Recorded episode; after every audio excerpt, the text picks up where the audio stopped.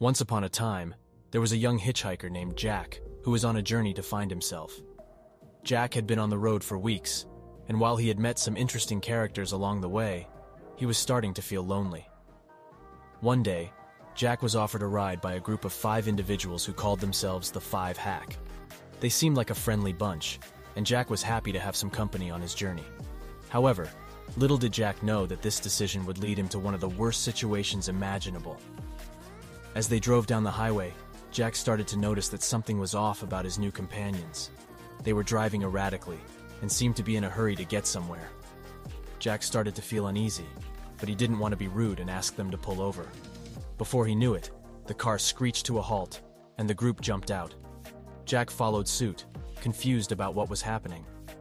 That's when he saw it a bank, with its doors wide open and alarms blaring.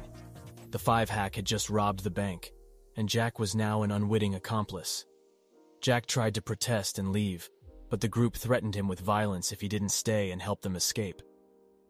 Jack had no choice but to comply, and he found himself in the back of the car, holding onto the stolen money. As they drove away from the scene of the crime, Jack's mind raced. He had never been in trouble with the law before, and he didn't know how to handle this situation. The five hacks seemed to be enjoying themselves, laughing and joking about the robbery, but Jack was terrified. They drove for what felt like hours, until they finally came to a stop in the middle of nowhere. The group got out of the car and started to divide up the stolen money. Jack tried to sneak away, but one of the members caught him and dragged him back to the group. That's when things took a turn for the worse. The five hack turned on Jack, accusing him of trying to steal their money. They beat him mercilessly, leaving him bloody and broken on the ground. As they drove away, leaving Jack behind, he lay there, barely conscious, wondering how he had ended up in this nightmare.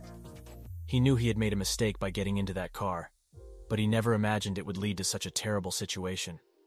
Eventually, Jack was found by a passing motorist, who took him to the hospital. The police were called, and Jack was able to tell them what had happened. The five hack were eventually caught and brought to justice,